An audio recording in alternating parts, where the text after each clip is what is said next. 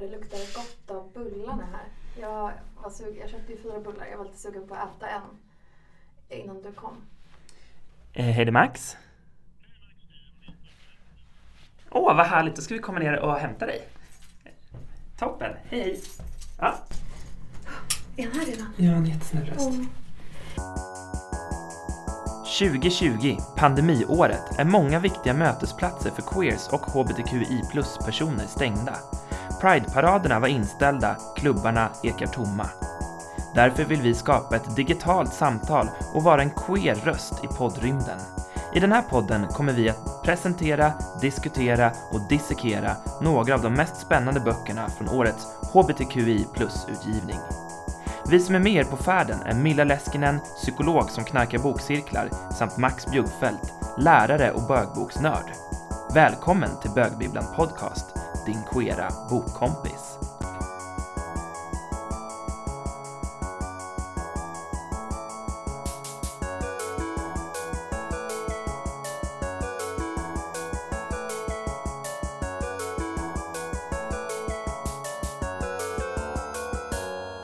Milla, det är inget kassettband. Det är digital inspelning. Det är inget band som kan ta slut. Jag är så godtrogen. Spelar vi in nu? Nu spelar vi in. Hallå! Välkomna till Bögbibblan Podcast. Det är Max med den hetsiga rösten här igen. Hej och välkomna Milla med den lugna vanliga rösten. Och den där lilla dunken som ni kanske hörde nu, det var min stol som typ höll på att välta för att jag är så hetsig. Är vi, Max, var, var är vi och spelar in idag? Vi är återigen på hemlig ort. Eh, vi kan säga att vi är ett runt rum, för vi är typ högst upp i torn. Eh, precis, det är faktiskt ett tornrum, sånt som man dagdrömde om när man var barn och drömde om att vara prinsessa. Eh, som vi har eh, pimpat lite med en leopardduk. Klassisk Max-estetik. Betyder det här att vår prins är på väg till oss nu? Jag hoppas det. Eh, kanske är... Eller vill du berätta om din nyhet Max? Ja, här breakar vi stort. Jag har skaffat Tinder. Kommer prinsen dyka upp på Tinder? Alltså det hoppas jag verkligen. Och är det här en kontaktannons? Ja, det är en kontaktannons. Eh, och ja, jag har skrivit Bögbibblan podcast i min Tinder-profil. wow. Men du, eh, spaningar om Tinder 2020? Eh, alltså jag, det här är faktiskt inte min första vända på Tinder. Jag var på Tinder för typ sex år sedan också. Eh, min spaning nu är att fan, folk ser gamla ut. Man bara tror att man chattar med någon som är 30 som en själv, men de är typ 23 fast har skägg. Hur får det dig att känna dig? Eh, som att jag inte har vuxit in i min ålder än med min kropp. Just det, det är bara så en jättegammal oskäggig gubbe. Exakt. Å andra sidan så har jag typ eh, grått hår när inte jag har blonderat håret som jag gjort just nu. Så att eh, då är det ju grått, så att det är ändå gammaltecken. Det är ändå en, en bra böggubbestil. Grått hår och inget skägg tycker jag. Silverräv. Har du något grått hår? Eh, ja men typ ett. Tror jag. Nej men det, jag har sett ett. Wow. Mm. Vill inte prata om det. Men eh, vi berättar om vad det är vi ska prata om i podden idag. Ja, idag ska vi ha som en ny premiär. Eh, för eh, vi ska göra vår första intervju. Med inte mindre än Johan Hilton som har skrivit Vi är Orlando som vi pratade om i ett avsnitt för ett tag sedan. Eh, och jag är så otroligt spänd på det här. Alltså dels för att jag tyckte så otroligt mycket om boken men också för att jag är så nyfiken på, på att bara träffa Johan Hilton. Jag med, och jag har ju faktiskt intervjuat Johan en gång för ett år sedan eh, via mail. Det är bara att Johan är en sån person som typ svarar efter 30 sekunder på frågor. Jag är en sån som svarar på mejl efter tre månader. Så vi var lite osynkade i själva intervjudelen där. Men eh, den finns på Bögbibblans eh, instasida. Insta-sida. Eh, Johan Hilton är en svensk journalist och författare. Han arbetar just nu på DN som kritiker, krönikör och scenredaktör. Och han har tidigare bland annat varit biträdande kulturchef på Expressen och programledare i Sveriges Radio, P1 och P3. Och han debuterade med boken No Tears for Queers 2005 som är en reportagebok om hatbrott mot homosexuella. Ehm, och Vi är Orlando är hans tredje bok och det handlar om massskjutningen på gayklubben Pulse i Orlando, Florida i juni 2016. En, eh, det som hände där var att en 29-årig man tog sig in på klubben strax efter klockan två på natten mellan lördag och söndag. Han dödade ett antal personer på dansgolvet och barrikaderade sig sen på toaletterna med gisslan i tre timmar. Eh, sen tog sig polisen in genom att spränga sig in från ytterväggen och eh, gärningsmannen dog där i en eldväxling. Eh, och det här som till en början antogs vara och beskrevs som ett fruktansvärt dåd och ett angrepp på hbtq-communityt eh, visade sig vara mer komplext än så. Eh, den här skjutningen skedde nämligen på klubbkvällen Latin Night. Så majoriteten av de här besökarna var latinos, många var svarta, många var migranter, arbetarklass och papperslösa och till och med hemlösa. Eh, och under rättegångarna mot förövarens hustru våren 2018 framkom det att den här förövarens motiv inte var homofobi troligen, utan en vedergällning för USAs agerande i Syrien. Och det är möjligt att han inte ens visste att det här var en klubb för hbtq-personer utan valde Pals för att klubben saknade beväpnade vakter. Och det sägs att Pals var hans tredjehandsval. Boken är skriven i vad man kallar för muntlig historietradition eller oral history och den saknar helt ett berättarjag och den är inte uppbyggd som ett klassiskt reportage. Så istället så är det eh, kring ett hundratal personer, alltså både överlevande, anhöriga, poliser, volontärer, präster, politiker och sjukvårdspersonal själva komma till tals i intervjuer som transkriberats och återgetts ord för ord. Ja, och då återigen är vi ett hemmabygge till studio med en gäst, eller hur? Ja, så extremt kul att ha dig här, Johan Hilton. Jättekul att vara här. Vi har ju läst din eh, bok, mm. Eh, vi är Orlando, och det var ju en av de starkaste läsupplevelserna. Jag tänkte att vi kommer komma in på det alldeles strax. Men först av allt, bara, liksom, hur, hur tog du dig hit idag till detta konstiga koj... Och gud, jag, jag, alltså, tunnelbana direkt ifrån eh, eh, Dagens Nyheter där jag jobbar och sen genom ett tröstlöst fuktigt eh, Östermalm. Det är så extremt märkligt väder idag. Liksom, så att jag sitter här, det är tur att det här är en podd. Jag sitter här och känner mig verkligen så här sjöblöt. Mm. Gud, så känner jag varje gång vi spelar in också. tur att det är en podd, tack och lov. Ja, du är ju en tecknadsman, men du har ju också... Just det, du för honom det där ruckande bordet. Lärde mig the hard way här. Ja. Bidrar till koj-känslan. Ja, men du, du är en textansman men du har ju också jobbat med radio. Vilket medium föredrar du? Eh, text.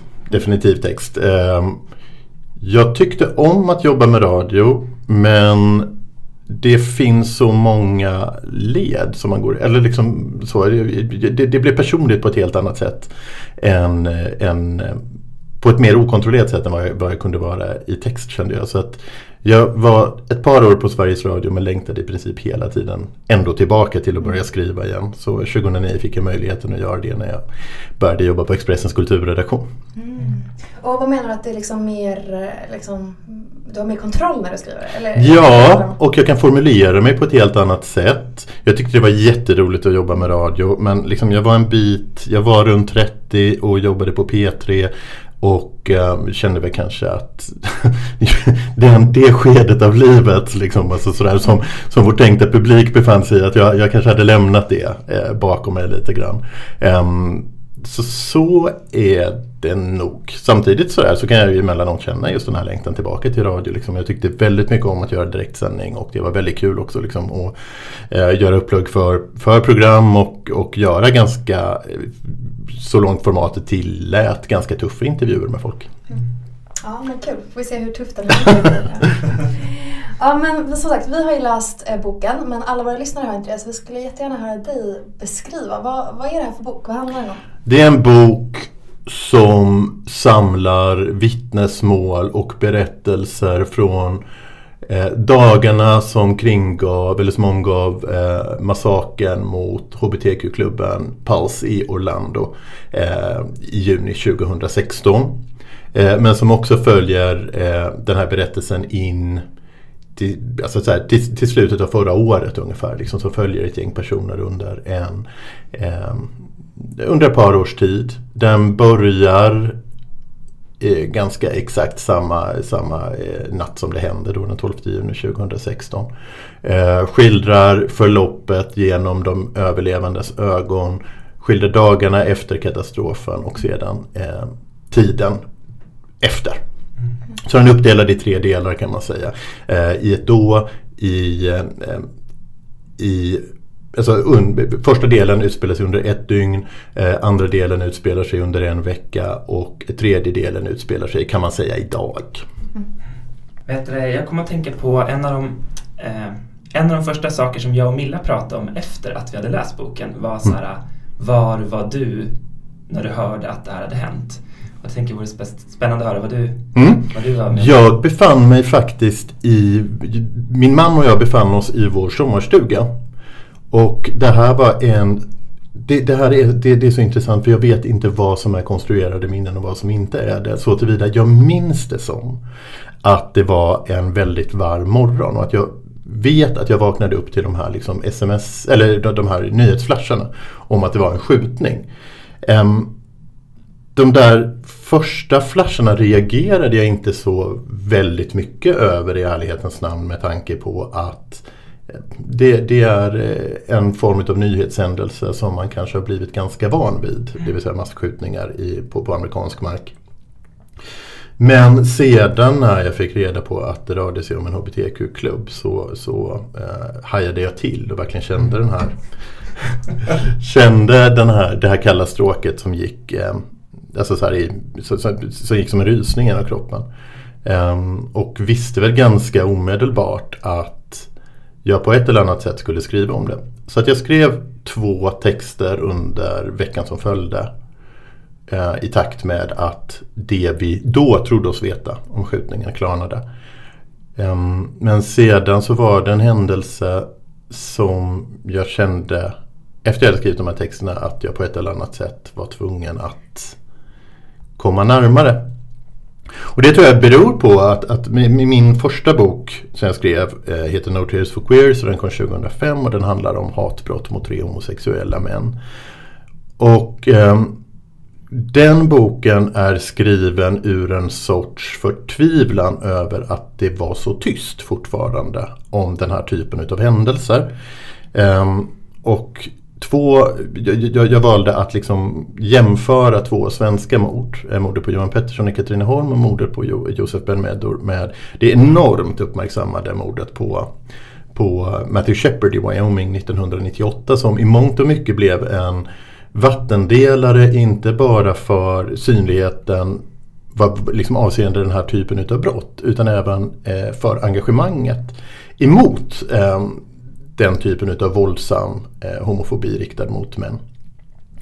Um, och det var också det som slog mig när jag följde rapporteringen veckan efter skjutningen mot, Orlando, äh, mot Palsi Orlando. Det var att människor var så engagerade på alla nivåer. Um, såväl traditionella, liksom, från, från, traditionellt officiellt håll, ifrån liksom, alltså allt ifrån presidentnivå ner till liksom polisnivå och, och kyrkor och så vidare men även civilsamhället i stort. Att människor gick verkligen ut för att dels för att underlätta livet för sörjande, traumatiserade och andra människor som på ett eller annat sätt hade drabbats av det här. Eh, men också för att markera sin solidaritet med hbtq-communityt eh, i stort. Och märk väl, det här var fortfarande då under den första tiden, de första två åren faktiskt, så var det ganska um, um, så, så, så, diskuterade man Pals och, och eh, förhöll sig till Pals som om det vore just ett homofobiskt um, hatmord. Det vet vi ingenting om än idag men det finns bevis som talar för att, det var, eh, att klubben valdes eh, utav en slump. Men, men just den där kärleken och det där engagemanget som genomströmmade både Orlando men även världen i stort. Det var liksom stora manifestationer i London, i Frankrike, i Ryssland, här i Stockholm talade Stefan Löfven på Sergels torg ett par dagar efter massakern. Det var, det var så massivt. Och jag blev så pass tagen av det att jag kände att in, liksom inte att skriva en uppföljare till North for Queers men att skriva att återbesöka konsekvenserna av våldet men 15 år senare och utifrån de enorma förändringar som ändå har skett i samhället på inte bara på attitydnivå utan även på strukturell nivå. För det tyckte jag var intressant att man kunde ju se liksom länkar till din, till din första bok då, mm. No Tears for Queers. Eh, men där så går du också ganska mycket in och berättar om, om gärningsmännen och deras bakgrund och liv och omständigheter och det, det gör du inte alls i den här boken. Nej, jag var, jag, jag var helt ointresserad av det den här gången och kanske just därför att min första bok i så hög utsträckning handlade om det. Sen måste man placera in attentatet i Orlando 2016 med den våg utav eh, ehm, den terrorvåg med islamistiska förtecken som drog över hela Europa vid, vid det här tillfället. Det var liksom även i Frankrike, det var även alltså i, i, Nice. Eh, Nice var det va? Ja, det var Nice. Eh, I Tyskland eh, samtidigt. Det var flera attacker i England, i London. Eh, och det var...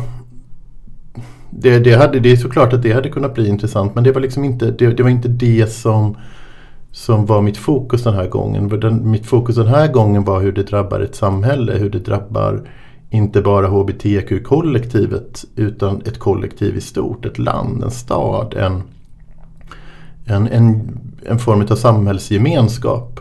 Och där, där kände jag ganska tidigt att gärningsmannens berättelse mest störde för det första.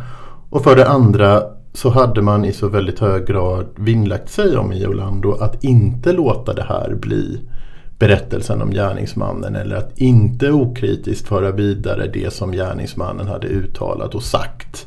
Ett förfarande som börjar bli vanligare också vad gäller den här typen utav liksom massskjutningar mm. som ofta i väldigt stor utsträckning är ett dels ett liksom förlängt eller självmord, massmord men också liksom att, att, att på något sätt bli odödlig. Att, att, att göra sig känd.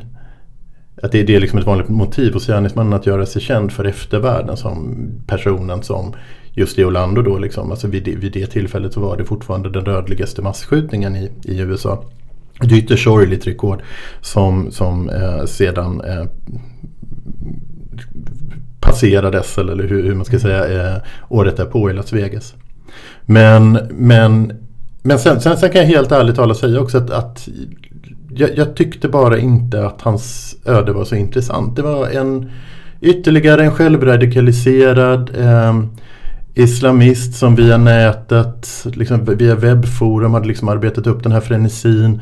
En yt, alltså en, en, en, en våldsam figur som redan på ett tidigt stadium hade varit farlig. Um, och det, det är kanske värt en egen bok men, men jag tyckte inte det, liksom, det, det, det, var inte avgörande för den här berättelsen som jag ville berätta utan jag ville just fokusera på kärleken. Uh, och på omsorgen och på solidariteten. Ehm, boken är ju skriven i vad man kallar för en typ av oral history-tradition. Eh, och eh, liksom, hade du planerat det från början eller var det något som liksom kom medan du började skriva? Ja, nej, det hade jag absolut inte planerat utan jag hade planerat att det här skulle bli ett väldigt lätt och flyhänt arbete. Att jag skulle åka till Orlando och prata med lite människor och sen åka hem och skriva typ ett förlängt eh, tidningsreportage. Men i takt med att jag började prata med människor så blev det tydligt ganska klart att det här var den enda, det enda sättet att berätta den här historien genom att liksom just föra, lå, låta det stora kollektivet ganska ostörda föra ordet. Och i ganska hög, liksom, i mångt och mycket också liksom, alltså det som genomfor deras huvud just vid tillfället då vi pratade. Um, och det, vad, vad som intresserat mig nu, nu i mottagandet av boken, liksom, alltså så här, i kritikermottagandet, det är liksom just att många har, har anmärkt på den här formen som väldigt komplicerad eller, liksom, eller, eller som, som lite avskräckande. Eh, och att, eh, att det är så många personer som, som att hålla reda på. Dels så, så, så, tycker jag just att jag är väldigt glad över att du nämner liksom, alltså just att den, den är skriven i, i en oral history tradition därför att det är det är liksom en reportagetradition som är väldigt livaktig, inte minst i anglosaxiska länder och som är ganska oöverträffad när det gäller att komma nära, vad ska man säga, det, det allra mänskligaste liksom, alltså i en nyhetshändelse. Um, men, men, ehm, men, men, sedan också just vad gäller det som många håller reda på så, så, är det liksom också lite det som är poängen eller det som är tanken med formen. Det är ju att berättelsen i hög grad ska ersätta det där behovet av att veta vem som sa vad vid vilket tillfälle. Att det är liksom den existentiella prövningen som man genomgår som, som ska vara intressant. Och för sådana behövs det inga namn. Eh, min redaktör var från början så att han ville att jag skulle stryka alla namn. Mm. Och eh, bara liksom låta den drivas utav citat. Och det hade jag, jag, jag, kan förstå formtanken men det hade samtidigt känts helt surrealistiskt att på något sätt redigera bort människor som genomgår sitt livs största trauma. Att, att det vore liksom att, att, att inte tillerkänna dem det om ni förstår vad jag menar. Mm. Eh, men, men och, och det, det, tror jag också har jag märkt i reaktionen att det är ju liksom också det som människor har tagit med sig. Liksom att, att man har burit, låtit sig buras iväg, bäras iväg utav berättelsen istället. Ja, men det där tycker jag verkligen fångar liksom min upplevelse också. Att jag liksom i början tror att jag försökte hålla fast vid vem var nu vem och liksom gick tillbaka mm. till det här indexet i mm. början. Men sen så när jag kapitulerade liksom inför att eh, det är inte det som är poängen. Att här ska jag ju låtas mig, äh, låtas mig svepas med mm. av den här ja, vågen, liksom, skogen av röster. Mm. Då blir det någonting helt annat. Och mm. Jag tror att vi sa det i, när vi pratade om podden också, i, om, om den här boken i podden. Att så här, Eh, jag kan liksom inte se något annat sätt som man skulle kunna skriva det här på. Så hur skulle man annars liksom fånga typ alla motsägelser, mm. all komplexitet, mm. Um, liksom så, alla ja, men, motsägelsefulla röster. Alltså det, eller jag kunde liksom inte se något annat Nej, men jag, jag, jag är jätteglad över att du säger det. Extremt glad eh, över att höra dig säga det. För att det är just det. Ett, det finns i en upplevelse utav en händelse så finns det inte, det finns naturligtvis sakuppgifter som är korrekta och inkorrekta. Men det finns liksom ingenting som är rätt och fel vad gäller upplevelsen i det. Och det var också det som jag var ute efter när jag skrev den. Det var ju just upplevelsen. Och upplevelsen av dagarna efteråt, av väntan, av de här gigantiska manifestationerna, eh, solidaritetsmanifestationerna. Men också, också vardagen i ett trauma på något sätt. Och, och eh, nej, jag, jag, tror som du säger, jag hade inte kunnat skriva det på något annat sätt. Det är klart att det finns andra journalister som hade, hade kunnat göra det. Men, men jag tror som sagt att jag, det, det, var redan under mitt första besök i Orlando så jag märkte det att nej, det, det måste bli en muntlig historia. Det, det, kan liksom inte bli på något annat. Jag, jag, kan liksom inte fånga upp den här, den här Alltså, jag, jag, vill inte popularisera den på det sättet att, att man skriver det som, som någon form av liksom, ett klassiskt reportage. Mm. Så. Men, Men vilket naturligtvis blev ett extremt komplicerat jobb. Mm. Eh, eftersom alla sakuppgifter måste ju i så hög, alltså så här, i så stor utsträckning som det bara går bekräftas.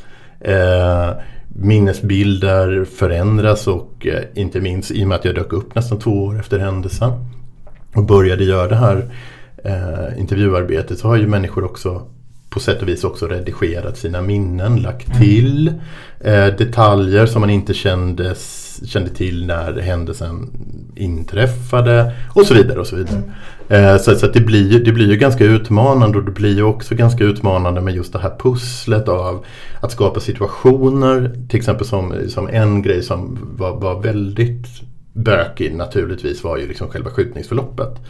Eftersom det i så på, på så många sätt också är en psykologiskt upplevd verklighet. Det är människor som är när de berättar som, som befann sig liksom mitt, alltså i, i chocktillstånd. Eh, vilket påverkar tidsuppfattning, rumsuppfattning. Eh, det finns alltså, grejer som är belagt just liksom genom, genom eh, videoupptagningar då, liksom säkerhetskameror. Eh, som visar att gärningsmannen rörde sig på ett visst sätt under skjutningen. Men där eh, vittnen uppger att han inte gjorde det utan att han liksom kom in på toaletterna där han höll gisslan och sedan försvann i en och en halv timme och kom tillbaka vilket då inte stämmer. Eh, däremot kan han ha försvunnit i kanske tre minuter men som upplevs eller som, som han har, har ersatt på något sätt liksom, eller tänjt ut. Likaså också i hur i vilken följd gärningsman, gärningsmannen hade två skjutvapen, i vilken följd, följd han sköt med det ena skjutvapnet och med det andra. Det ena var liksom en, ett halvautomatiskt vapen, det andra var liksom en, en, en revolver. Så sådana grejer blev ju naturligtvis väldigt bökiga just när man samlade ihop så många röster.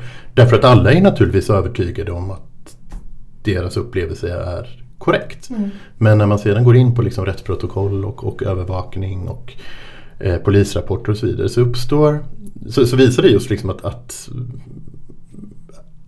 att eh, de officiella bilderna i alla fall skiljer sig från den psykologiskt upplevda. Vilket i sin tur också skapat rum för en hel del konspirationsteorier även liksom bland, bland överlevande. Mm. Men, men den delen valde jag att inte fördjupa mig så mycket i. Liksom. Men, men, det är ett väldigt splittrat community som, eh, som traumatiserade communityn blir. Mm. Men, men eh, jag är så nyfiken på det hur, hur känns det då? Så du, du är författare, du är journalist, du är van att skriva. Men hur känns det nu att, att hela det här verket består ju av andra människors mm. ord? Alltså att du är så begränsad av det de säger eller inte säger och sen såklart hur du väljer att tematisera det mm. och, och liksom sätta ihop det. Mm. Men att inte själv få ha ett berättar-jag. Nej men det, alltså det, det, jag tycker att det känns, alltså jag menar naturligtvis är jag ju i allra högsta grad närvarande i boken så tillvida att jag har redigerat. Men jag tycker nästan att allt annat hade känts snuskigt. Faktiskt. För mig hade det gjort det. Därför att det, det hade på något sätt inneburit, och jag menar det, in, det, det, innebär journalistik. Jag vet inte varför jag kände det så tydligt just det här men det kändes som att gå in och på något sätt göra våld på, på människors minnen. Det var det, det, var liksom, det var det som var poängen med boken. Det var att föra vidare den berättelsen. Eh, hade jag gått in med liksom någon form av auktoritärt berättar jag där så hade det, det hade inte känts rätt helt enkelt. Men jag menar återigen, det finns inget rätt och fel i, i, i en, sån här, ehm, i, i, en sån här process. Men det kändes fel.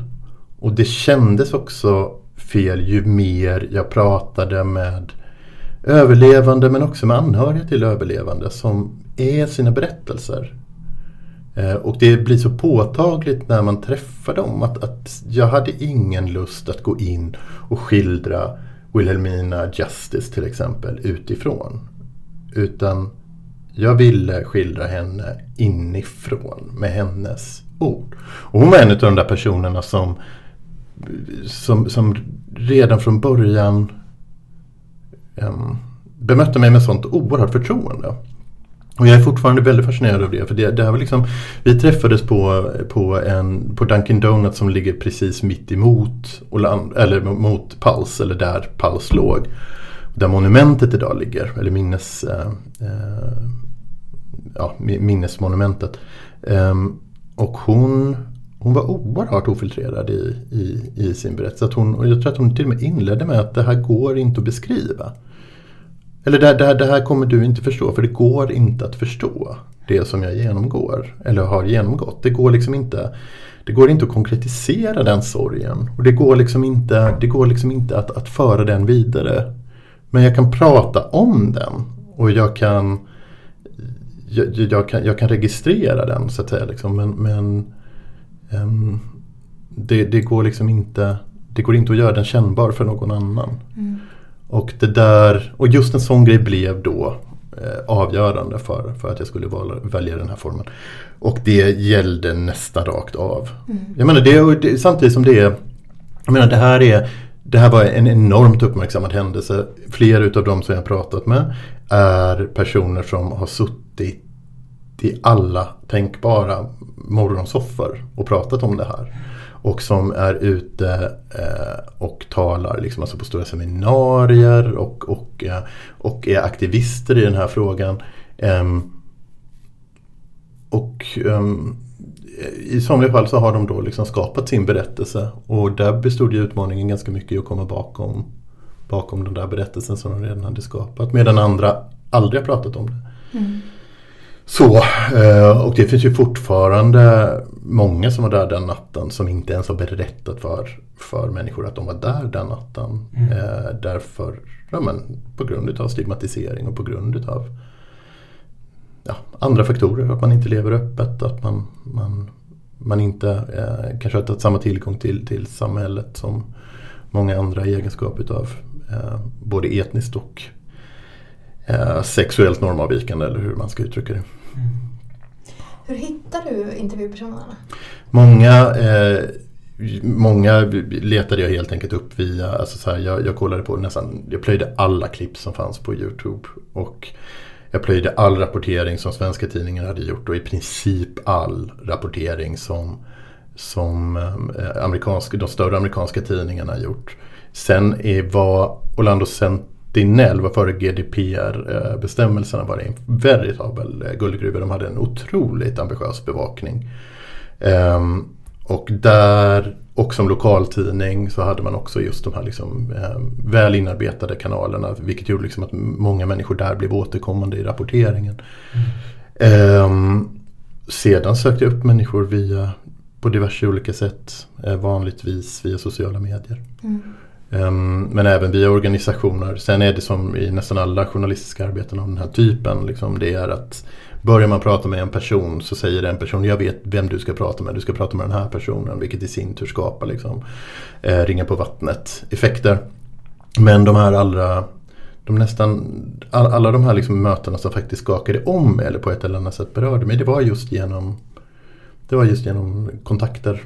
Alltså sådär. Eh, Wilhelmina är en av dem. Myra Alvear som, som eh, mamma till, till eh, till Amanda Alvear som, som dog i skjutningen. Eh, Nancy Rosado, också helt otrolig eh, person. Um, de, de, de, de mötte jag på det sättet. Men det är också det här det, det, det, det, blir på något sätt i och med att man på så många sätt införliva någon form av amerikansk hbtq-historieskrivning. För det gör man. Alltså så här, många, de stora avgörande händelserna, åtminstone de som vi har införlivat i vår kultur, har skett där. Vilket också gör att det blir liksom när man pratar med människor som, som Nancy Rosado till exempel som, som har varit aktivist sedan liksom, tidigt 70-tal. Eh, I New York, liksom, alltså hon var en av de här liksom, som organisatörerna, liksom, eh, communityorganisatörerna efter eh, Stonewall. Hon var psykolog och polis vilket gjorde att hon befann sig på plats när eh, World Trade Center eh, eh, eh 9-11 inträffade. Hon befinner sig i Orlando när detta inträffade. Alltså så här, det, det, är liksom, det, det, är så stora historiska händelser som, liksom, som går igen i en ganska vad ska man säga, ordinär eh, person som man träffar. Och allt det där är så, för mig, jättefascinerande. Mm. Och, eh, och Nancy Rosado är, hon är som sagt, hon är, hon är så sånt o, så, så, sån oerhört eh, rutinerad person och aktivist på så många olika nivåer. Inte bara HBTQ-aktivist eh, utan även latinx-aktivist. Hon har liksom gjort enorma insatser i efterdyningen utav orkanen Maria i Puerto Rico. Alltså så här, det, det, är liksom, det, det, det, är en form utav levd erfarenhet där som, alltså, som, man, som man inte träffar så många gånger mm. i sitt liv. Eh, så, och, och, naturligtvis, och det gäller fler av de här personerna som jag pratat med. Mm. Eh, och som verkligen befann sig där i ett historiskt ögonblick. Och det, det är lite svindlande kan mm. jag tycka. Och det finns ju verkligen alltså, flera personer som skildras i boken som man blir så wowad mm. av. Liksom dels deras engagemang, men kunnande, men också liksom mitt i den här krisen en så förståelse för så här, vad man behöver göra. Mm. Hur ska vi ta oss an det här? Mm. mm. Vad vi gör nu är viktigt mm. och liksom det kommer spela roll för mm. hur det berättas om det här. Alltså att liksom bara ha den blicken på det när man är med som, som du säger, liksom sitt livstrauma. Så Absolut. Det tyckte jag var otroligt att få läsa om. Ja, och samtidigt också som som man ibland kanske hinner glömma bort att sen var det liksom, det, det, liksom, det var fulla 19-åringar på en klubb. Alltså fulla glada 19-åringar som gick ut för att ragga, för att träffa polare. För att bli fulla och liksom, och så händer bara det här. Mm. Och där det också finns ehm, aspekter som liksom, jag menar, eh, man befinner sig fortfarande i sitt livstrauma men man befinner sig också i en så här ett massivt medieuppbåd när man får så mycket uppmärksamhet som man aldrig har fått tidigare i hela sitt liv. Och hur man också skapar, på väldigt kort tid skapar en identitet genom det. Eh, eller kanske inte en identitet, kanske snarare ett lugn, kanske ett sätt att förhålla sig till det som man har varit med om. Och där man också upplever en tjusning i att också vara bevakad. Som när medieuppbådet då drar vidare till nästa förfärliga händelse som, som man lämnas kvar med. Mm. Um, sen en av de där grejerna som jag typ, alltså liksom inte skriver så mycket om därför att det, det, liksom, det är svårt att skildra utan att, att, att lämna ut personer men också att inom ett community som gått igenom någonting sånt här så finns det också rivalitet, det finns maktstrider, det finns futtiga konflikter och Alltså jag är inte dum i huvudet. Jag tror liksom inte att människor förändras utav en sån här, alltså så här förändra, blir ädla utav en sån här händelse. Men det var väldigt intressant att komma just, jag kom precis efter eh, den här bomben då hade liksom släppts i under rättegången mot gärningsmannens hustru om att det inte fanns någonting som indikerade på, alltså inga bevis eh, som indikerade att gärningsmannen hade alltså, något särskilt agg gentemot hbtq-personer. Det får vi förmoda att han hade med tanke på att han var islamist. Men, men ingenting, liksom, ingen, ingen datortrafik, ingen, liksom, ingen mobiltrafik, ingenting som på något sätt visar att han, han liksom, det här skulle varit någon form av särintresse för honom. Eh, oavsett vilket, den, den här bomben liksom kom under rättegången och sen och den, den, den, skapar ju en enorm slitning och eh, gör det fortfarande i hur man förhåller sig till just ett minne av någonting. Att i två års tid ha gått och trott att man blivit attackerad i egenskap av den man är och plötsligt behöva formulera om den, den kunskapen till att handla om att jag var på fel plats vid fel tillfälle. Eh, det gör ju också att en del utav värdet eller syftet med det här förfärliga som man har gått igenom försvinner. Plötsligt blir det en... Meningen försvinner.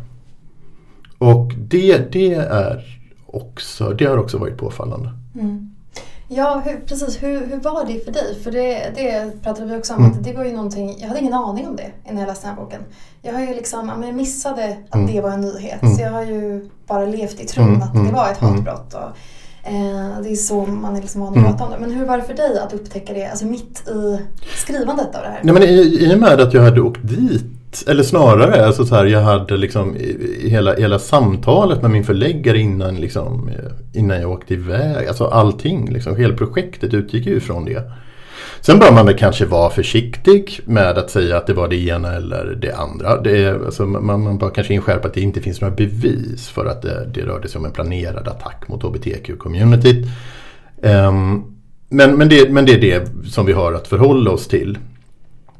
Och det är klart att det först kände jag nog att okej, okay, men vad är då syftet med att berätta om det här?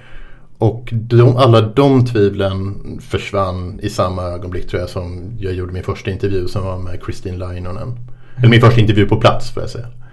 Eh, där, där det blev så helt uppenbart att okej, okay, det är liksom, det är fort, alltså, det förändrar ju ingenting. Det förändrar, ingen, det förändrar inte att det var ett sårbart community som drabbades. Det förändrar definitivt inte någonting konkret för människorna som förlorade någon den natten. Deras barn, makar, eh, släktingar är fortfarande döda, mördade. Um, men däremot så är det klart att det blev intressant när jag skulle skildra, alltså så här, när, när jag skulle göra just den tredje delen. Om liv, alltså Orlando idag och communityt idag. Därför att det fortfarande råder en form av dragkamp mellan olika intressen. Eller intressen kanske, kanske är för mycket sagt men däremot i, mellan olika grupper. Gruppen som menar att det rörde sig om ett hatbrott, att vi, eh, det inte kan ha varit någonting annat. Och grupper som menar att eh, det inte var det. Och sen den här stora symbolfrågan då som har uppstått huruvida man ska bygga ett museum över händelsen eller inte. Där det finns um, där det finns anhöriga som är mycket kritiska till den idén men, vilket jag också kanske bör inskärpa, den stora majoriteten vill ha det här museet. Men det råder, det råder delade meningar om, om vad det är för signaler man skickar ut och vad det är man bygger ett museum över. Um, det finns anhöriga som jag, vilket som jag har full förståelse för som inte vill se det här museet därför att de inte vill se de upplever det som att man slår mynt utav, att man, man gör en grej utav eh, utav någonting som inte var det som man hävdade att det var. Och där man inte vill att turister ska, ska komma till det här museet för att på ett eller annat sätt, för det får man ju ändå säga, liksom konsumera människors död. Eh, och där det är väldigt känsligt, inte minst då för Kristin som, som förlorade sin son den natten. Samtidigt som det då finns andra som, vill, som menar att här är det närmaste um, det, det, det, det, är det största massmordet på, på unga hbtq-personer. Eller på hbtq-personer punkt i, i västvärlden så vitt känt under modern tid. Um, och som, som kräver att, att, att det ska högtidlighållas. Mm. Så att man liksom alltså kan föra berättelsen vidare på något sätt. Hur, hur, liksom, hur såg arbetsprocessen ut? Liksom hur, du, hur länge var du där? Hur, hur många... Jag var där i flera omgångar. Första omgången var jag där i två månader tror jag. Och sen så åkte jag tillbaka en månad samma år. Det var en månad, ja skitsamma. Eh, och sen så åkte jag tillbaka under en kortare tid i samband med fyra, nej vänta, treårsminnet blir det. 2019. Eh, sedan så hade jag under hela tiden så hade jag liksom kontinuerlig kontakt med folk och gjorde en mängd liksom, eh, Skype och intervjuer via så här, eh, videochatt på, på Facebook. Etc. via telefon och så. Men i och med att så stor del det var, det var en stor del av processen var att få tag på människor och att få människor att ställa upp. Och människor som liksom sträckte ut, alltså, som jag kontaktade redan 2017 eller 2018. Somliga av dem hörde av sig först 2019 och sa att de ville vara med. Så, så det, det, det handlade om att vänta en hel del på svar.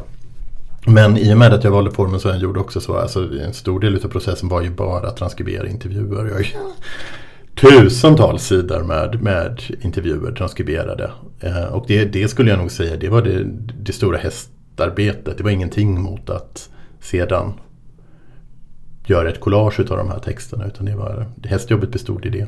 Mm. Det är ju liksom ett, ett, ett, enormt historiskt dokument på något mm. vis det, en dokumentation. Och du måste ju ha på något vis levt i den här mm. händelsen på ett sätt i flera år kan man säga. Mm. Så, liksom hur, hur upprätthåller du någon så här journalistisk distans till det? Är det möjligt ens att göra? Ja, alltså det, det, det är jättemärkligt. Ja, det tycker jag nog. Men sen så märker jag, eh, jag, jag gjorde en läsning utav vissa delar i boken på, för, för Pride. I maj tror jag att det var. Och då märkte jag att det bara kom över mig under läsningen. Liksom. Alltså så här att jag verkligen höll på att bryta ihop. När jag läste Wilhelmina. Och jag känner att jag är, nu känner jag att jag har kommit ikapp mig så tillvida att jag är helt jävla utmattad.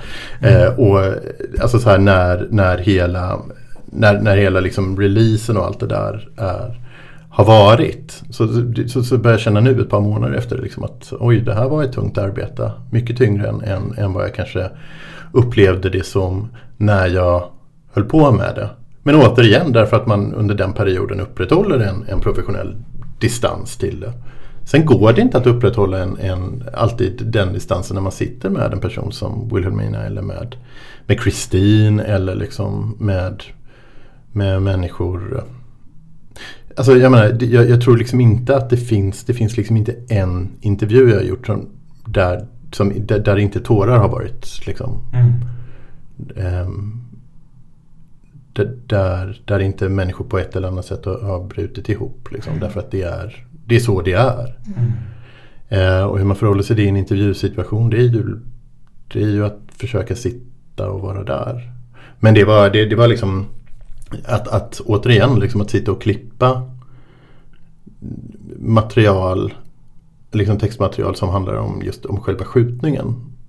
Eh, det, var, det var jättetungt. Liksom. Alltså, så här, det, var, det var som att gå in i ett i och med att man befinner sig liksom, alltså under skrivprocess, befinner sig i någonting så, under så lång tid så, så jag menar Alltså det, det, det, det, känns jättekonstigt att sitta och liksom på något sätt eh, eh, gnälla över det när, när, när människor har gått igenom det de har gått igenom. Liksom.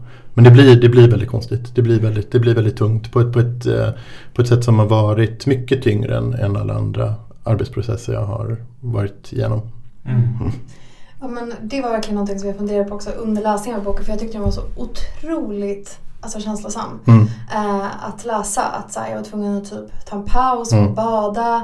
Eh, liksom vissa delar som du var inne på också som man var tvungen att säga, ah, jag bara hastar igenom Mm, det här snabbt mm, för att det är för mm. olidligt Mm, liksom, mm. på något sätt. Eh, men så bara liksom, tänk att okej nu har jag befunnit mig i det här universumet i typ Mm. 400 sidor Mm. drygt. Mm. Mm. Men du har ju befunnit dig i det här i år. Mm. Liksom. Mm. Att så här, 100 timmar intervjuer Mm. minst Mm. liksom så, Mm. av, av det här och sen Mm. hålla på och så processa med det och, Mm. deala med det på så många olika sätt och säkert massa material som du inte har med Mm. också. liksom. Nej men så är det, så är det. Samtidigt så är det, och det är väl så jag tänker på det, liksom, samtidigt så det, det här, liksom, och samtidigt de jag har träffat är människor som befinner sig i detta nu och kommer befinna sig i detta i resten av sina liv. Det finns liksom Det gör att allt känns bortskämt om du förstår vad jag menar. Därför att det, det är Ja, det, det, det är liksom det, det är så mörkt att det, det är liksom Det är svårt att ta till sig. Ehm, förutom det här med liksom, mm, bomben som Mm. briserade Mm, med mm, eh, rättegången då för två år sedan. eh, var det några andra här, föreställningar som du hade kring det som hände eller hur arbetet skulle bli som du behövde förkasta under processens gång? Nej, jag tror att jag var ganska öppen för det mesta medan jag höll på med det. Men sen är det naturligtvis så är det den delen som handlar om vilka, kanske vilka föreställningar jag hade om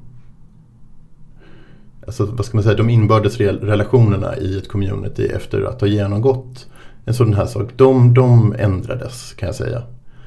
Eh, och, eh, Hur menar du då med de inbördes Nej men alltså, nej men det är just Det är, det, fin, det finns hierarkier på något sätt även bland överlevare du förstår. Alltså att, att um, Och folk som inte gillar varandra och som gärna uttrycker det. Etc. Uh, eh, och det, det är inte så konstigt. Jag, jag, jag, så. Jag, alltså jag menar, det, det går liksom inte av. Alltså, folk, människor är fortfarande människor så, även efter en sån här händelse. Men jag tror att det Jag hade nog inte riktigt räknat med det. På att, att, att det skulle vara så tydligt.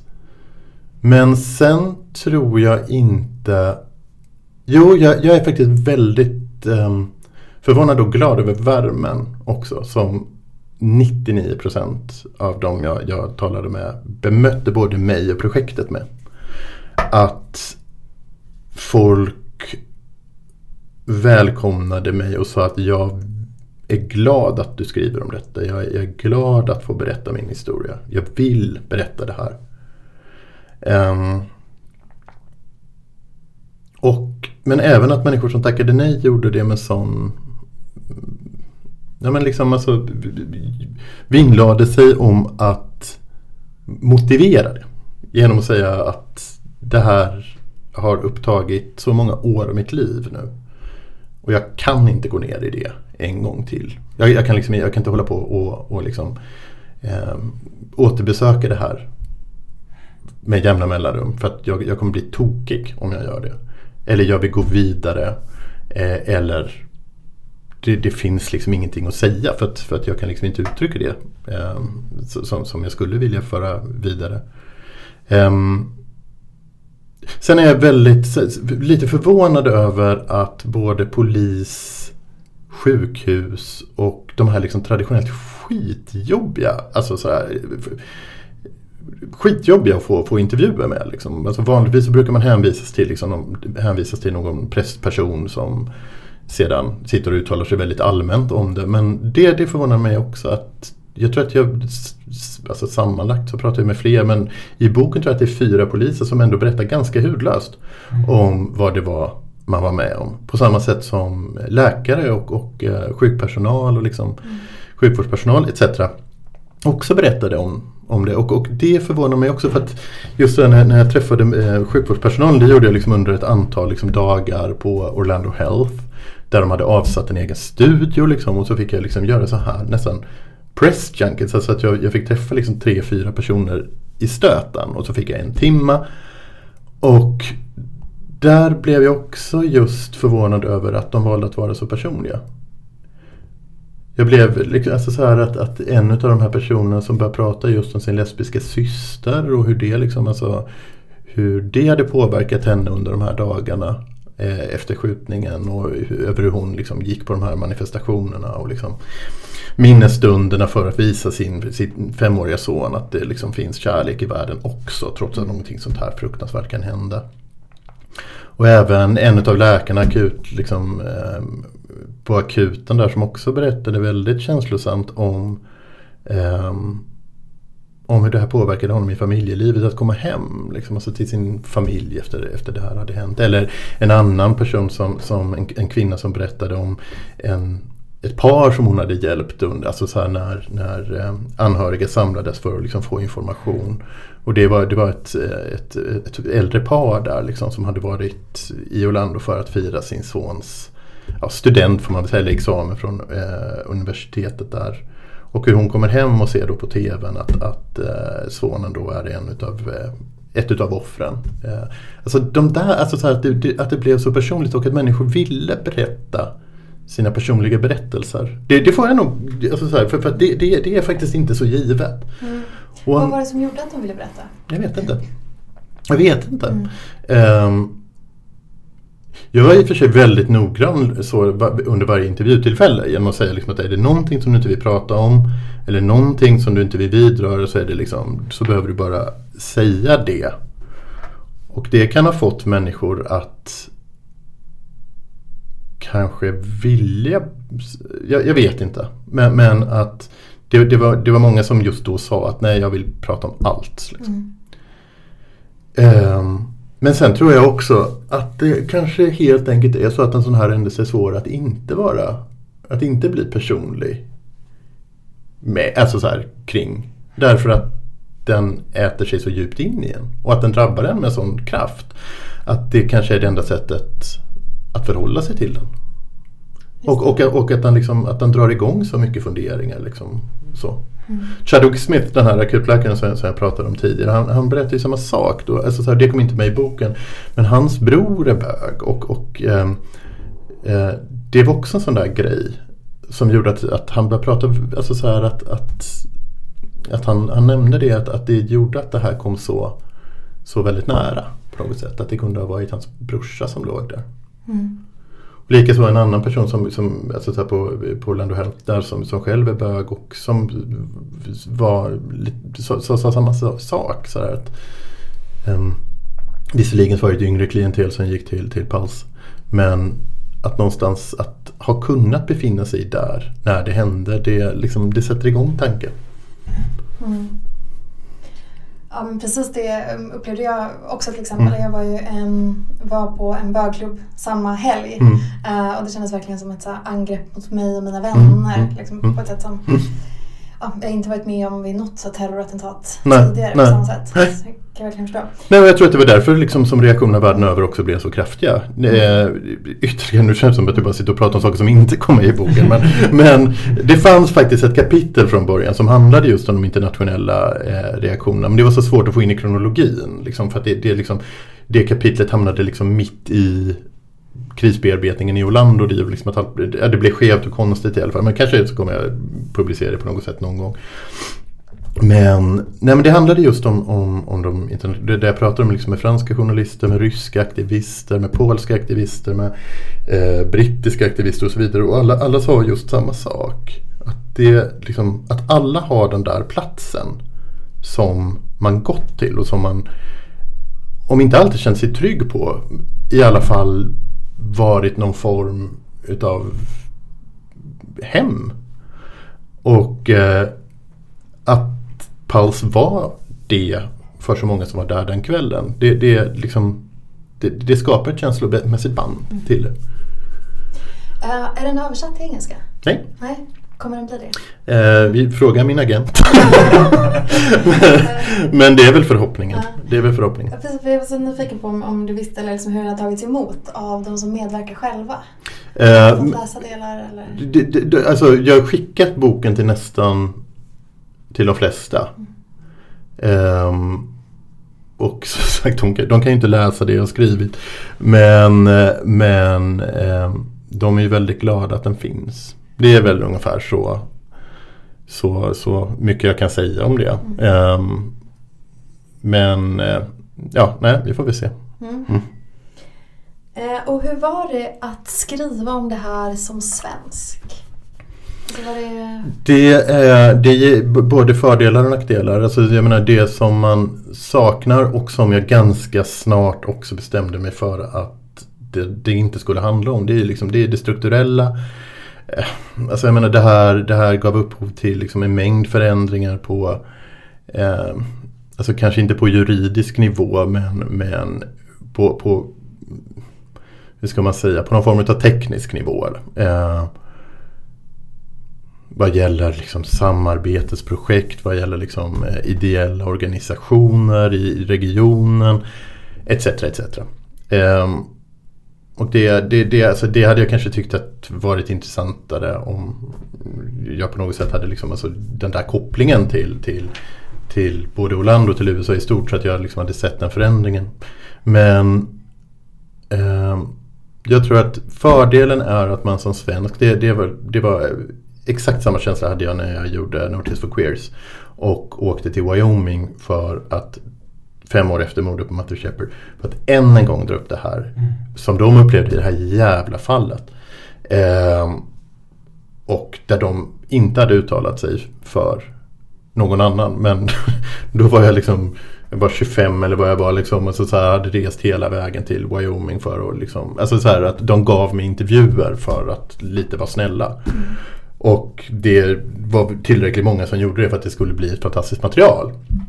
Eh, och samma upplevelse, eller inte, inte riktigt men, men i stort sett samma upplevelse hade jag när jag gjorde, jag vet till exempel Barbara Poma, ägaren till, till Pulse, eh, hade inte ställt upp på så pass öppenhjärtiga intervjuer om hon inte hade tyckt att det var så oerhört viktigt att föra ut den här berättelsen till en eh, nordisk och förhoppningsvis även europeisk publik. Mm.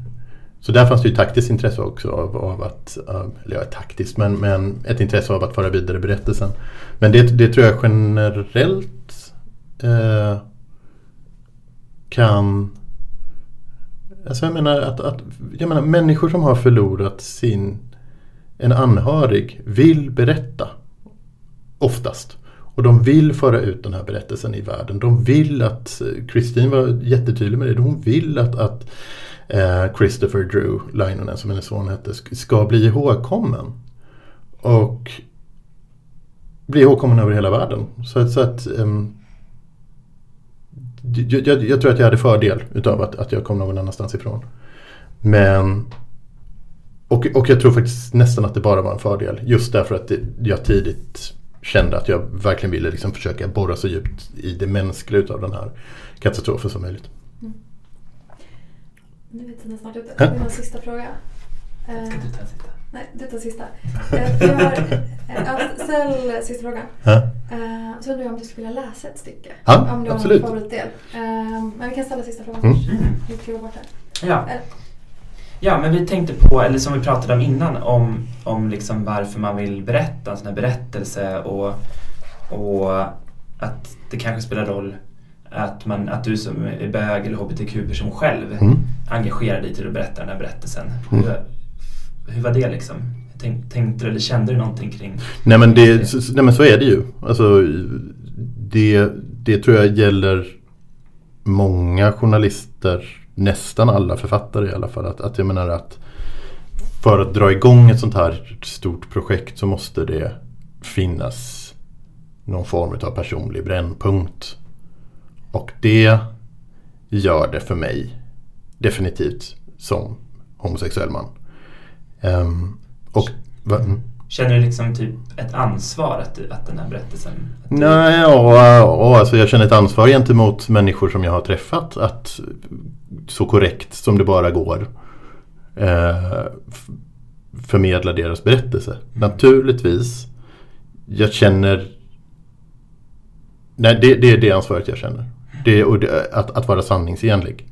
Men sen så är det naturligtvis så att skälet till att jag fastnar i den här typen av berättelser, att det här är liksom min tredje bok som på ett eh, eller, eller, ett eller annat sätt handlar om hatet mot homosexuella män. Det är klart att det är personligt i någon bemärkelse. Därför att det är ett hur mycket en grottar ner mig i det liksom, och hur mycket jag läser och skriver om det så blir det i slutändan någonting existentiellt fullkomligt obegripligt för mig. Alltså så här att, att det som drev mig i Norrtest for Queers-arbetet det var ju rätt mycket att försöka komma in i huvudet på på den här personen som har gjort det. Att försöka hitta liksom drivkraften. Att hitta, liksom, att hitta det där, den där smärtpunkten som gjort att liksom allting bara slagit över i just det här ögonblicket. Och det, det kan jag säga, liksom, alltså det, det, det upplevde, eller liksom, det lyckades jag inte med.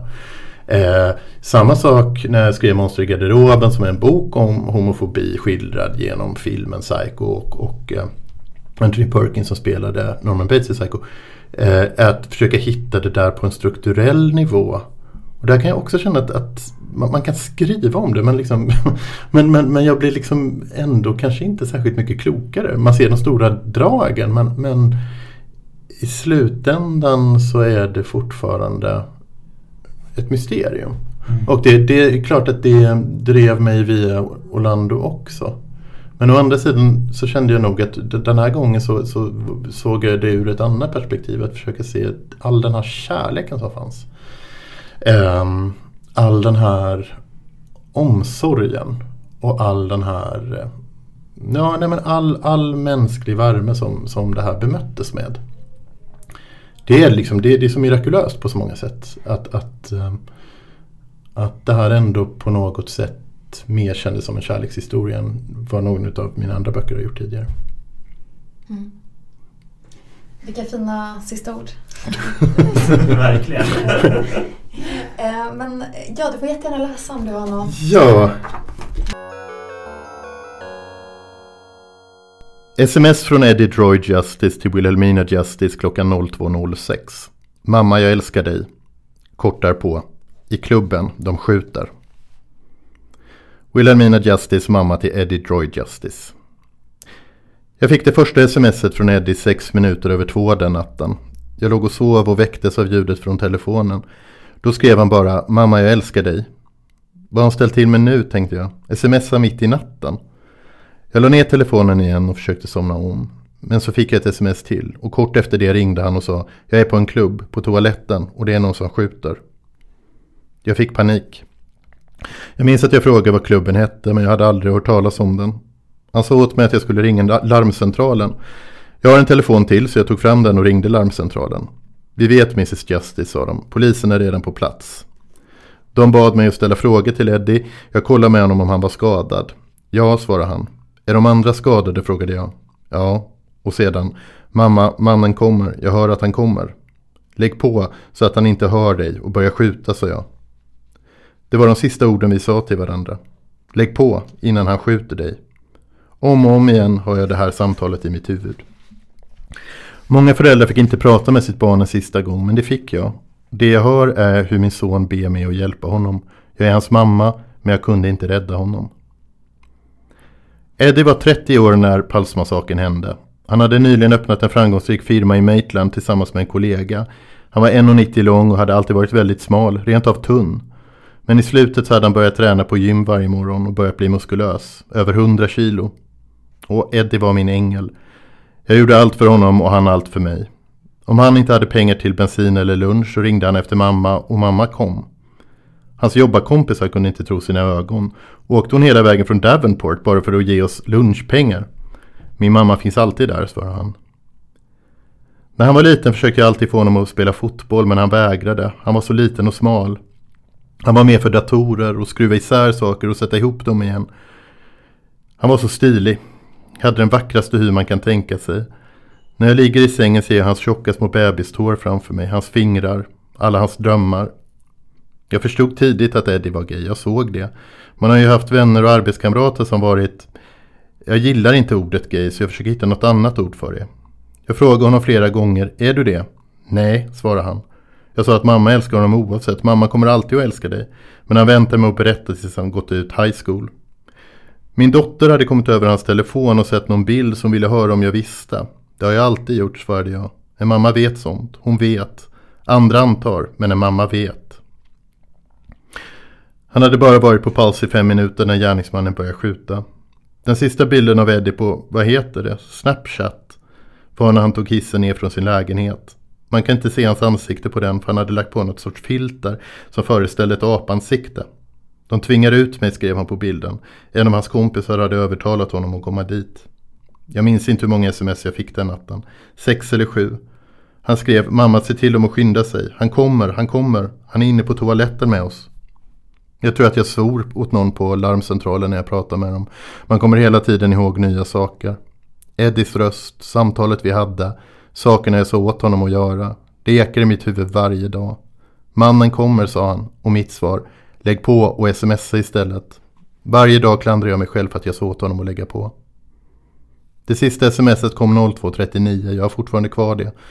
Då hade jag åkt in till stan och stod vid sjukhuset. Jag kommer inte ihåg hur jag kom dit. Jag har försökt men jag kommer inte ihåg. Allt var avspärrat, man kom inte fram. Det var kaos så jag stod vid sidan av gatan. Det kom stora bilar med kroppar, med kroppar på flaket. Där stod jag med alla andra mödrar, systrar, bröder på trottoaren. I sitt sista sms till mig skrev Eddie, jag kommer dö.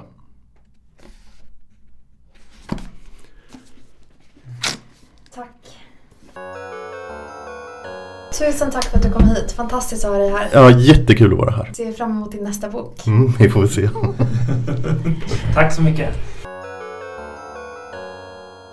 Wow, Milla. Det var en prins som kom hit, eh, även om det kanske inte var just vår prins.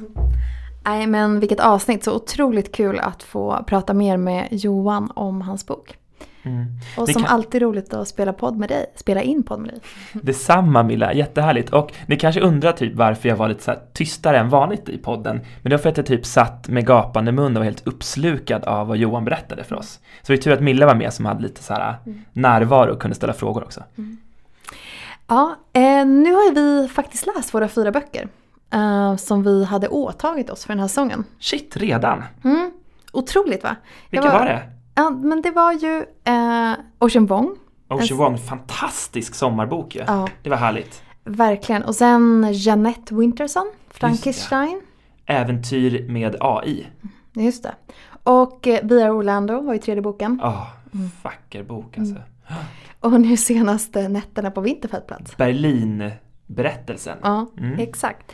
Så det var ju fyra jättespännande böcker att läsa. Men vi tyckte ju det här med poddar var så otroligt kul. Precis, så det är inte slut än. Säsongen är förlängd. Ja, så till nästa gång, eller nästa gång kommer vi ha läst Monster i terapi av Jenny Jägerfeldt och Mats Strandberg. Och det ska bli riktigt kul också, få återbesöka lite monster. Och eh, ja, fo- fortsätta göra det här med dig helt enkelt. Ja, jag är så himla glad över att eh, du sa ja, Milla. Mm. Va? Och eh, något annat som vi har varit glada för på sistone, det är att vi fick så himla mycket fin respons på vårt förra avsnitt. Det var jätteroligt att vi fick så här, svar på våra Insta-stories, att folk skrev roliga saker om Berlin, om boken och sådär. Eh, sk- skriv gärna sånt. Vi blir glada. Ja, alltså verkligen. Vi liksom skärmdumpar allt och typ eh, skriver så här i typ olika tjut, fast liksom digitalt, eh, till varandra för att vi är så glada. Mm. Så, så fortsätt jättegärna med det. Tusen, tusen tack. Och eh, ha det bra till nästa gång. Tack för idag! Hej då!